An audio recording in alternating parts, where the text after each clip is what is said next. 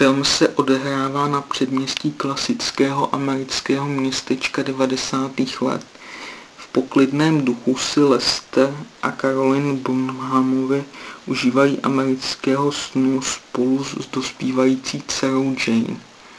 Vše je však pouze přetvářka. Lester si záhy uvědomuje, že práce, kterou dělá, ho naprosto vyčerpala a manželka ženoucí se za kariérou už ho dávno nemiluje jako dřív. Rozhodne se změnit svůj život. Najde si jinou práci. Zpřátelí se s přítelem své dcery a dokonce se zamiluje i do její spolužačky, kvůli které na sobě začne pracovat.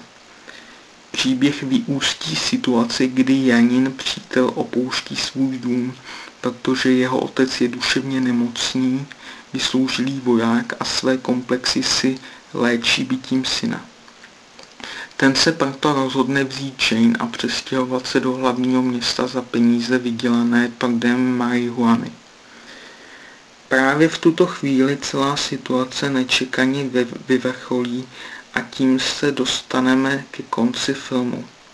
Celý film má úžasnou atmosféru, kterou doplňuje skvělá muzika, jenž skvěle podtrhuje tragikomickou povahu života všech postav.